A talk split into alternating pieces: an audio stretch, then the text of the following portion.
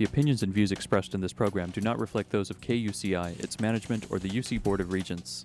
To find out more about this talk show or other talk shows broadcasting on KUCI, log on to our website at kuci.org or check out the latest program guide.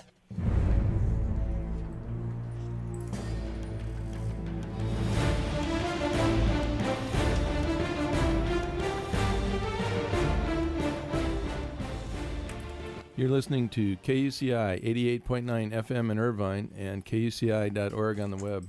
Welcome to Privacy Piracy. I'm Lloyd, I'm the show's engineer, and your host is Mari Frank. Mari's a local attorney and certified information privacy professional. She's the author of several books, including Safeguard Your Identity, From Victim to Victor, and The Complete Idiot's Guide to Recovering from Identity Theft. She's testified many times in Congress and the California legislature on privacy and identity theft issues and you may have seen her on Dateline, 48 Hour, CNN, NBC, ABC, O'Reilly Factor, and many other shows, including her own 90 minute PBS television special, Protecting Yourself in the Information Age. To learn more about this radio show and our great guests, please visit kuci.org slash privacypiracy. Hey, Mari, what's our show about today? Well, Lloyd, today our show is about all sorts of fascinating things that are happening in the field of privacy and coming up.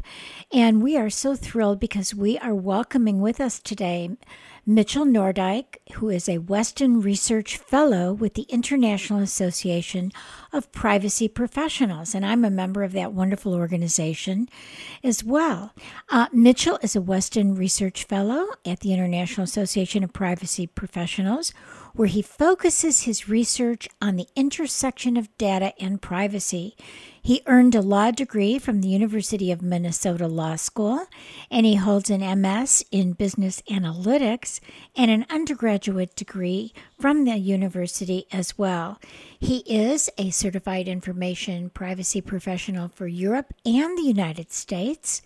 And while he was in law school, Mitch was the leading manager, managing editor for volume 102 of the Minnesota Law Review and a research assistant for professional Bill McGeveran.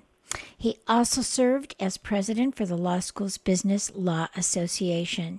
He's active in the Minneapolis St. Paul analytics community and a board member for Star 82, an organization dedicated to helping individuals learn and share analytics skills while creative pos- creating positive change for nonprofits, businesses, and the public sector. So thank you so much for joining us. We really appreciate it, Mitch. No problem, Mari. I'm happy to be here. So it's interesting. You have a JD and a master's in business anal- analytics.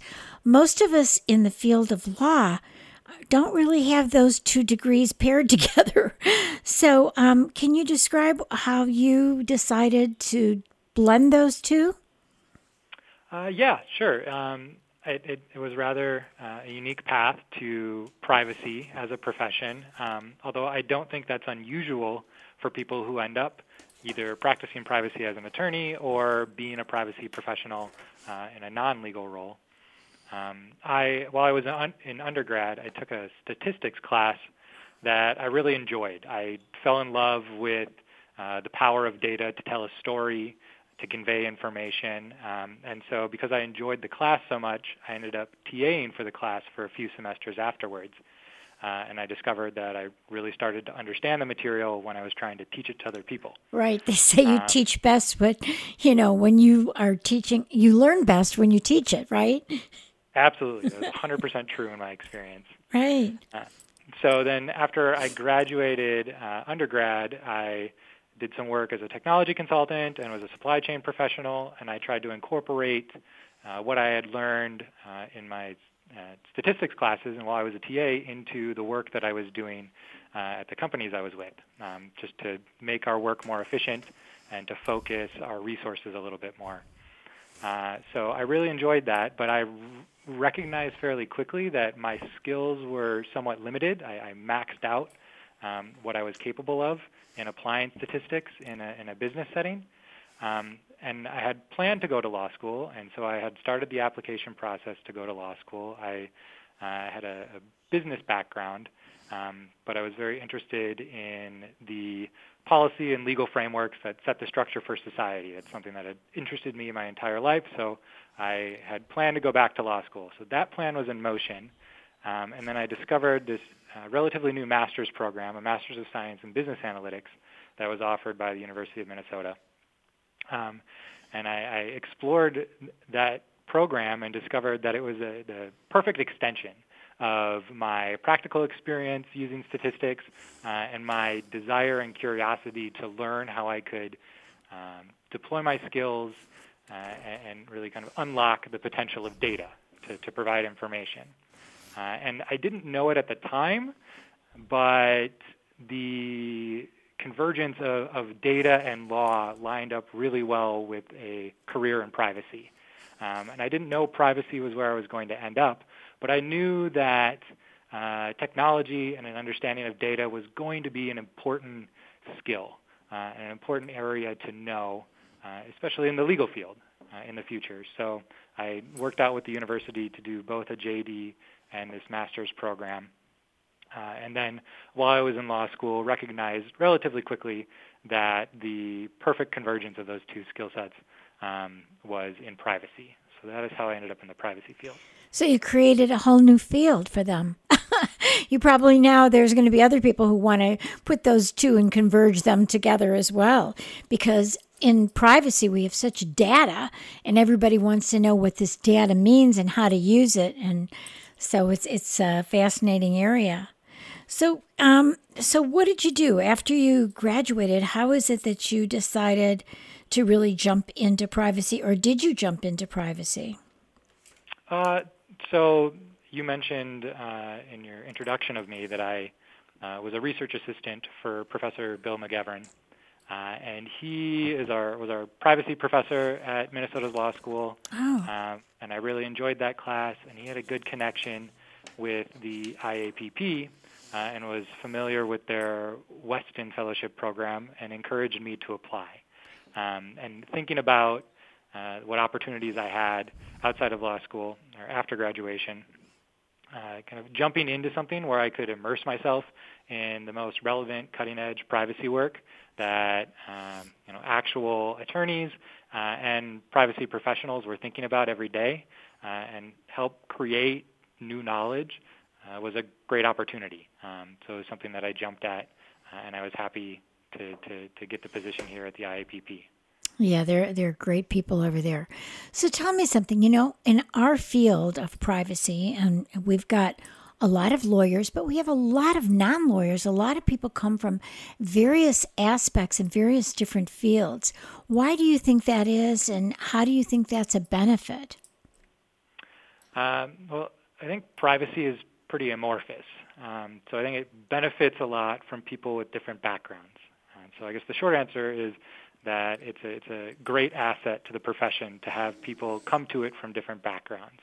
Um, because I've run into people who have legal backgrounds, compliance backgrounds, or they're IT security people. They could be journalists. They could work in operations at an organization, and they've all managed to find their way to privacy.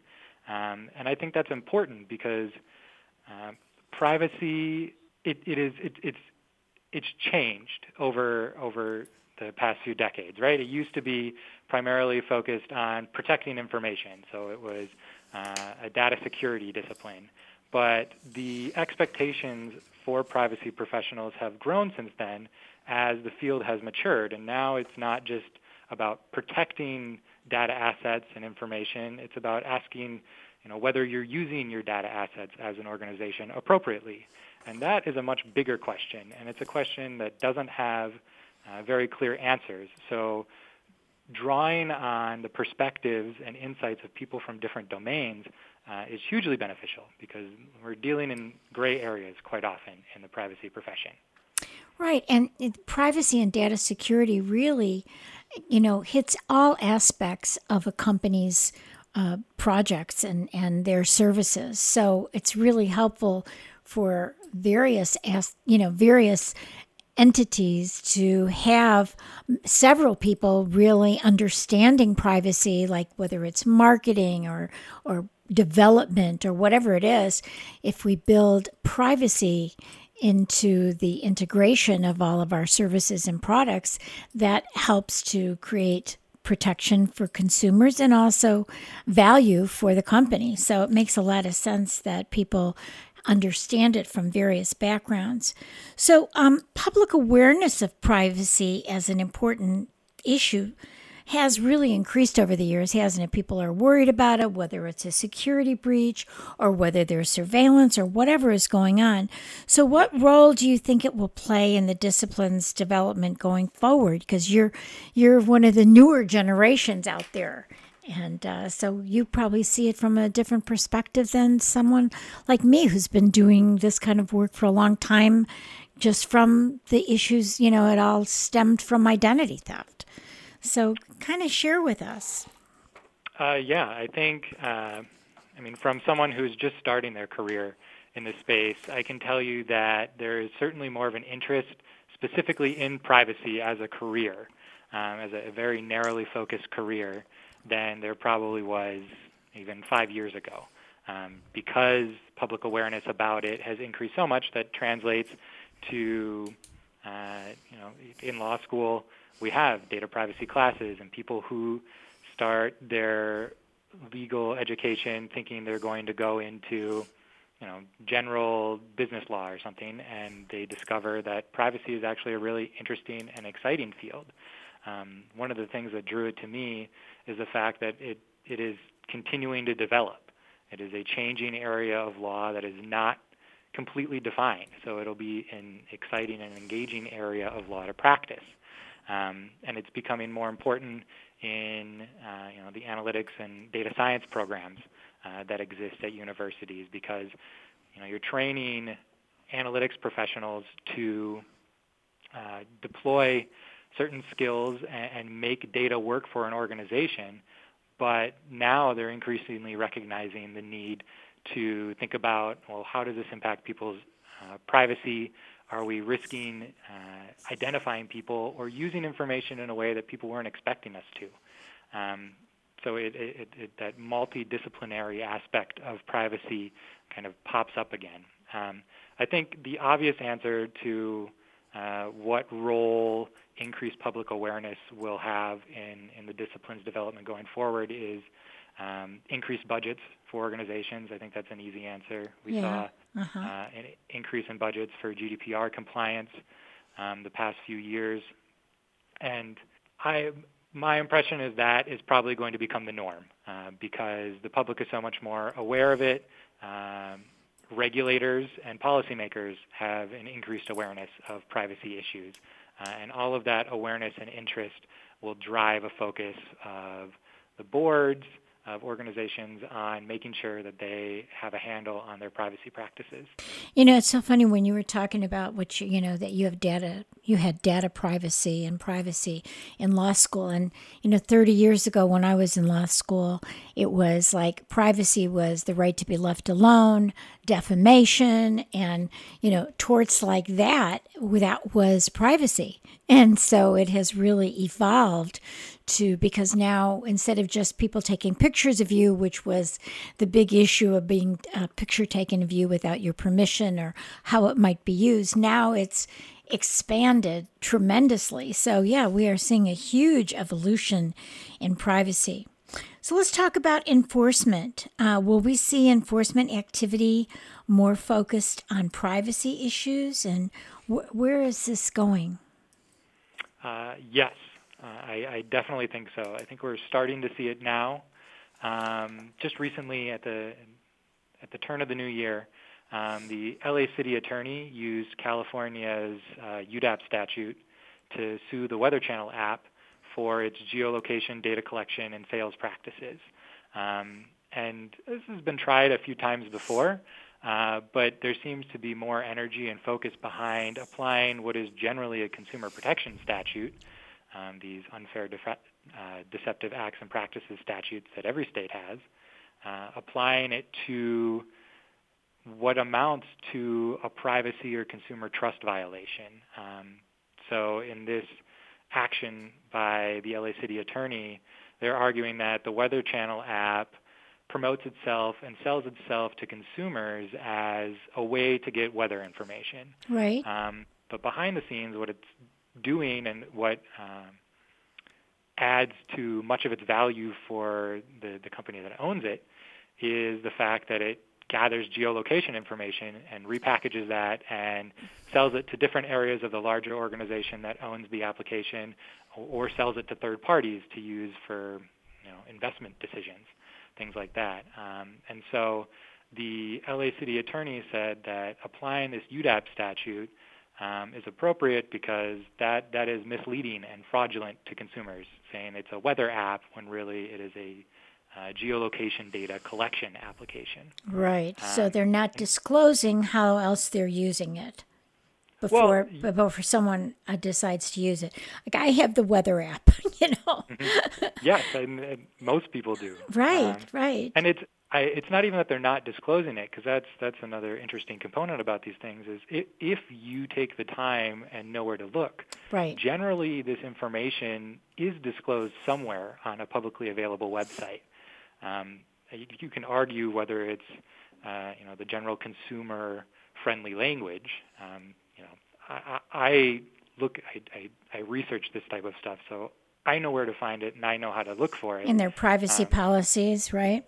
Exactly, and they're they they actually generally disclose quite a bit of information. So th- what what makes applying these state UDAP statutes interesting is that you know these enforcement authorities um, are saying that, that that's not enough. You know, Right. This is what is violative here of consumer trust is the way that you're presenting your application, and not just the fact that you do disclose information Mm-hmm. um, if people look for it. That that's not enough. So I think we're we're likely to see more of that type of um, enforcement action from states.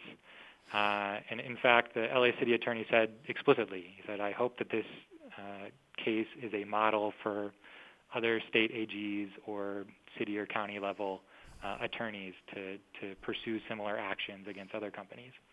You know, Um, when I use an app that I need for geolocation, for example, if I'm using my app and going to a new place and I want to use my GPS, I always have it that I on, o- it can only show my geolocation when I'm using it.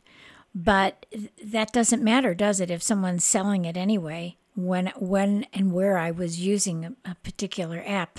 I think even for the Weather Channel, I think all of my apps I, I put on my iPhone 10, and I don't know, you would know more than me, but I think when I say only can be used when I'm actually using the app, but not any other time. But that wouldn't make any difference if they're selling it when I'm when I am using it, right? Uh, I mean, yes, I'm gonna, I'm going to sound like Google CEO during his uh, his uh, committee hearing in front of the, the Senate. I don't remember which committee it was. He said, you know, it's context specific, depends on your privacy settings. But yeah, that's part of the problem, right? Is it's Right. confusing for consumers. So it, it seems like uh, enforcement authorities are going to be expecting companies to do a better job of presenting the information about um, privacy controls and the types of data collection practices that are going on behind the scenes in a way that consumers can understand. It needs to be more accessible. So I think we're going to see more enforcement um, that is attuned to that type of thinking. Uh, and I think back to my home state. I'm from Minnesota. Um, our new attorney general there is Keith Ellison, um, and he was in a very safe uh, congressional seat, uh, and he chose to leave that seat to become the Minnesota State AG. Uh, and he's the vice president of the Democratic National Committee, um, and in all objective measures seems to have an ascendant political career, but shifted from a national federal position to a state-specific position. Um, so I, I see moves like that um, as you know, presenting the potential for someone to say, you know, I have a national profile. How can I mm, maintain that profile or can continue to leverage that profile uh, in this enforcement position that I'm in now? Right, Uh, and I think the easy answer there is, you know, touch on a key consumer uh, interest, and that's privacy.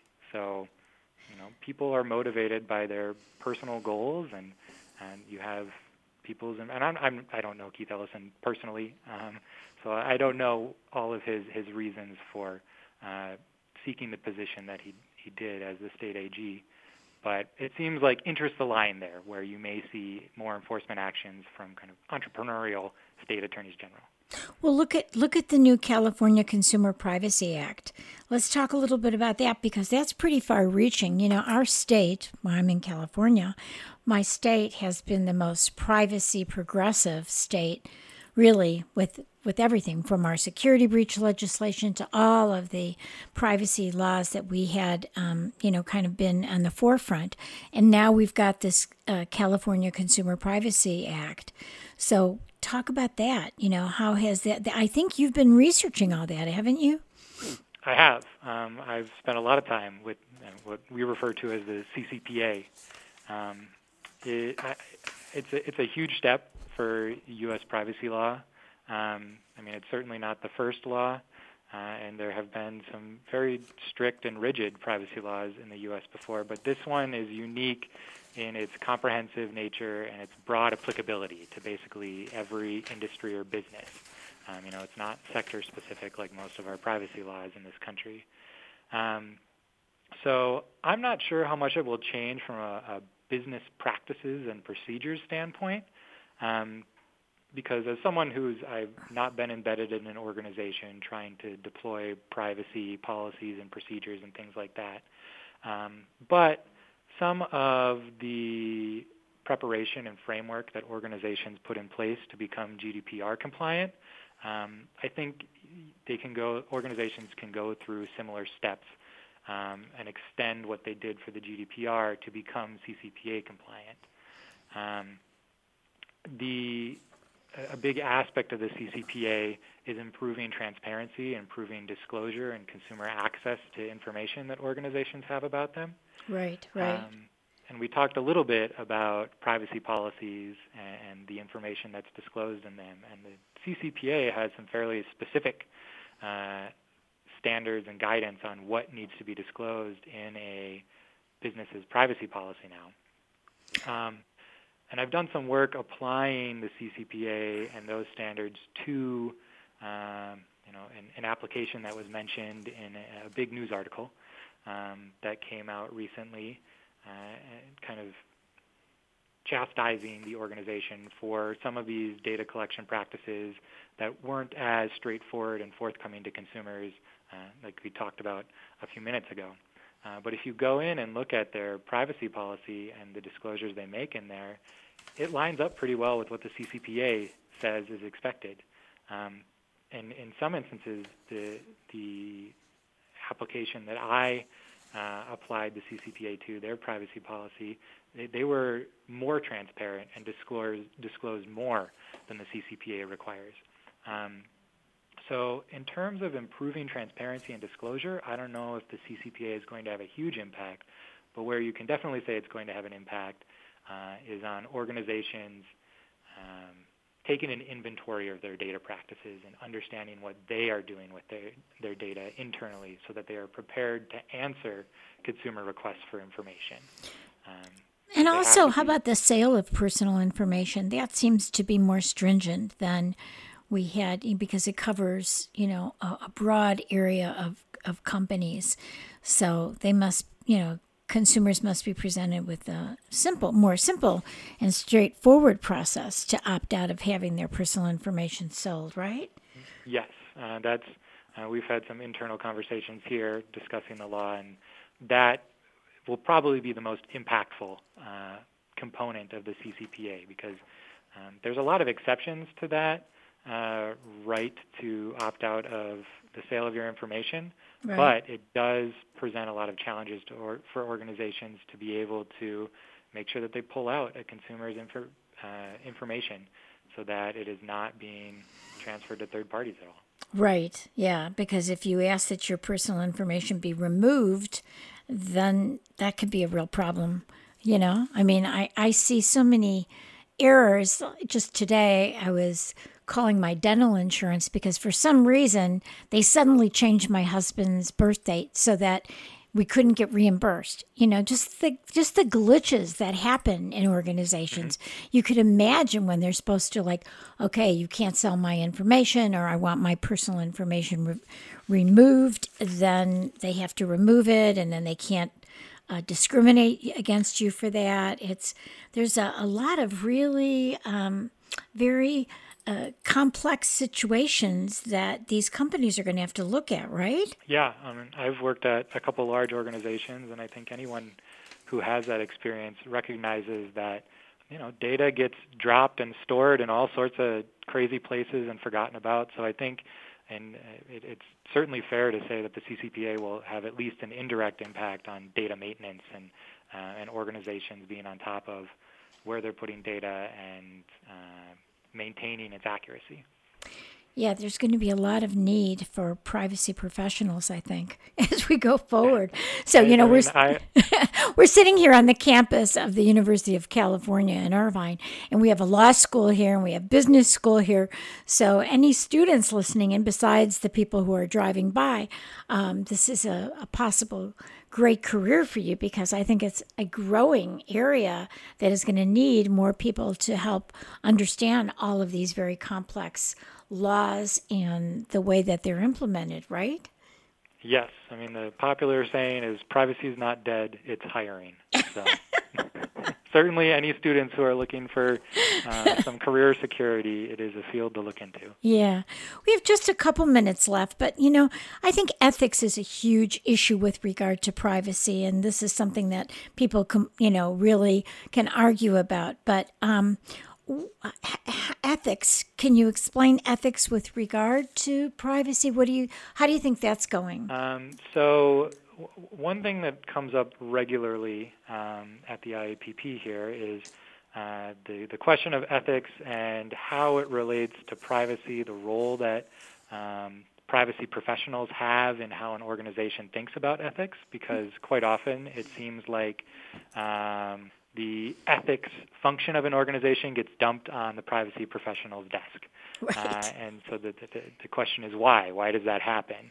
Um, and I don't, I don't have a an answer to that question, but we have you know, what amount to fairly academic discussions uh, here quite often, and I have a perspective on it. Um, and I think uh, the reason that privacy and ethics get bound together so often is because fundamentally, at, at the base of both of them is trust.